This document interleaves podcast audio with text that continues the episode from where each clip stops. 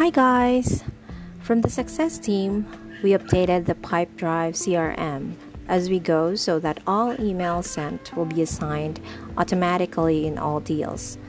Since this information is missing on several deals, this way we will always have an updated info in our CRM. We did a mail merge for non usage calls as well, and several of them responded to our emails. Some were set up for webinar training, and we also assisted some of them to log in in both platform, which is the app and desktop, since most of them cannot access the system.